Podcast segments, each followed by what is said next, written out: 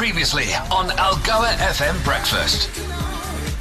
Algoa FM Breakfast with Wayne Lee and Charlie T. This is Stereo Pole. The song is called Dancing Tonight. So, who was dancing last night and who wasn't dancing last night to the beat of the rhythm? Every day I'm Shuffling.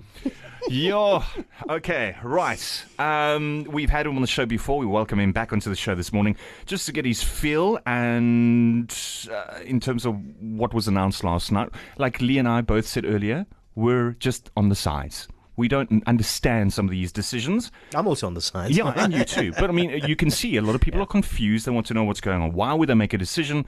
Uh, why would they have a minister of electricity, etc., etc.? So, we have uh, analyst, researcher, and speaker, writer Dr. Ongama Mtimka on the line this morning. Thank you for joining us, Doctor. Good morning, uh, Tim. Uh, thank you for having me this morning. All right, so if we just rewind it all back to 2019, after his inauguration, uh, President Cyril Ramaphosa promised back then to reduce cabinets. However, after his address uh, to the country last night, it's everything but reduced. Sure. So there were quite a number of guiding principles that he could respond to. One, it's this idea of making the cabinet fit for purpose. Uh, two, it's uh, political alignment. Three, it's improving the cabinet efficiency by bringing in uh, good leaders and then dealing with what's urgent, which were the uh, replacements that needed to take place. And I think he's decided to take a minimalist approach in terms of which he uh, chose to do the basic minimum when it comes to the reshuffle, focusing mostly on the urgent and necessary rather than uh, the all the other principles that we've mentioned. And for me, that means he's chosen the easier path and while it's understandable, given the fact that we are so close to an election, it's a missed opportunity uh, to, to, to, to cement, you know, uh, to, to, to actually create a cabinet that would help him change the perceptions about what he has meant in the presidency as the president. Doc, have things around the Phala scandal influenced in what many would see as a downgrade for Nkosazana Dlamini Zuma, who has been moved from MEC for corporate governance and affairs to Minister of Women, Youth and Persons with Disabilities, keeping in mind uh, she challenged the uh, president on the Phala scandal with uh, evidence pretty much in her favor? So there were two considerations to consider about Phala. One is the historic, which affects uh, Lindiwe Sisulu and uh, Dr. Nkosazana Dlamini Zuma. The one has been sacked and the latter has been effectively demoted. And then there was the futuristic issue of do you create, do you put in a deputy president who's emboldened politically to such an extent that if you were to face a crisis around Pala, the Phala scandal, this person would play their hand. And I think that he's decided to take the risk. And part of the reason why he's comfortable uh, appointing Isma, uh, sorry, um, uh, Paul Mashatile has got to do with the fact that he feels, he, he, notwithstanding how he presents a potential to launch a campaign, an anti-Ramaphosa campaign in future, uh, I think he feels politically he's secured enough to try and manage whatever uh, prospects of that. So both of those, for me, uh, relate to what he would factored in, in as far as Phala is concerned. Dr. Mtimka, we saw the um, Sunday Times article, you know, mentioning the two billion that's spent on support and how cabinet costs are soaring as ministers are ignoring spending limits and they have more than 11 support staff under their employ. Now we're also hearing reports that uh, David Mabuza, who's resigned as deputy president, is going to retain his 3 million rand salary and his VIP protection and other perks despite not finishing his term. When we speak about costs, can't help but wonder how much is this new cabinet going to cost us? Um, it, it is costly. And our, the challenge with our cabinet is, uh, is that we're not only looking at it from the perspective of, you know, in South Africa, but when you measure it globally as well, it's one of the uh, bloated cabinets uh, with its with its cost per capita uh, in terms of numbers of people uh, numbers of ministers to the population, and the cost thereof is quite high. So it's it's it, there's still a lot of room to make improvements in terms of those numbers. But President Ramaphosa chose yesterday to not deal with all of those things, and I think that he's he's he's deferring things in vintage Ramaphosa uh, to to to the next uh, uh, cabinet after that, the elections. I love that vintage Ramaphosa. Dr. Mtimka, I mean, there's so many other questions, you know, one could really like unpick and unpack and so on. Um, questions around, for instance, whether um, it was expected that Bheki Cele and Pravin Gordhan um, would have retained their positions.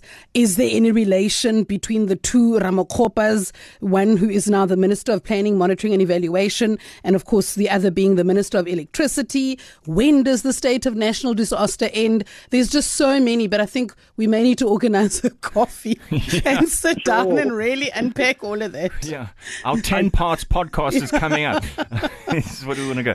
Look, look I mean, we, we started the show this morning, and, and it's not difficult to find the, the negative sense of how everybody is feeling right now on the announcement of, of the new cabinet. Are we justified in feeling the way we do, or is there perhaps a positive that we are not seeing, Doctor? Yeah, so uh, I, I, I, let me take the liberty to respond to both of those questions. So the, the first one, the reason why I was saying he chose to deal with the, the, the, the urgent and necessary and if something is necessary but not urgent, he decided not to deal with it.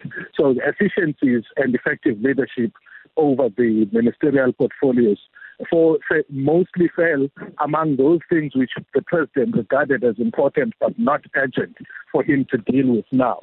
Uh, and then, yeah, you're quite right. There, there's, there, we are justified for being disappointed uh, because at every opportunity President Ramaphosa has had to try and uh, change perceptions about his role in government and how bold and courageous he can be as a leader. He has uh, uh, tried in some instances, but very uh, often, uh, you know, failed to convince. All right. Um, just very quickly, um, I mean, we, it's also not difficult to see that the economy has been battling and struggling uh, going forward, but there's not a minister in the economic cluster that has been shifted at all. What is what is this telling us? Again, uh, he would rather not deal with things that are clearly important but are not urgent as far as he uh, sees things. Um, and part of the challenge, I think, is that he's anxious of rattling too many feathers um, in the. He, he, he wanted to take action that will be optimal in the sense that it it shows that it's taking action, but it's not to an extent that action is not to an extent that it creates too many enemies at once that it begins to trigger the process uh, towards the succession politics of the ANC. Because remember, even though he's consolidated his power in the recent conference, he is he, as a goner effectively because of the fact that he can't, he, he will be, the, the, the idea of a third term is frowned upon in the ANC. He's facing a deputy who is very who is very strong, emerged despite the defections, and therefore had to balance and ensure that he takes an optimal uh, uh, decision, if you like, where there's enough uh, risk and and, and safety at the same time in in, in, in, in going forward. Uh, last question uh, with the massive budgets that uh, these ministerial departments have to manage, and considering the amount of movements uh, we have in cabinet, how long would it take uh, a newly appointed minister to become efficient in uh, managing and spending their budget properly? Look, I was listening to Kgothatso Ramokgopa, the Minister of Electricity. I think his role in coordinating infrastructure investment helped him to, you know, one, become affair with the issues, uh, and two, uh, appreciate both the need for investments, in new investments in coal generation, sorry, in energy generation, while at the same time uh, ensuring that we improve efficiencies in existing uh, plants. So, so, so, so also, if you look at the other ministers, it's people who have recently it, have been in other portfolios, save for uh, Zikalala and uh, Ramo, Ramo, uh, uh, uh, Ramo, in the presidency. But I think that they, they, they, they, they, they there will be uh, enough support staff to get them going pretty soon. All right, we're going to have to leave it there. Thank you for joining us this morning, Dr. Mtimka on Algoa FM Breakfast. Only a pleasure. Thanks for having me. Algoa FM Breakfast is the business.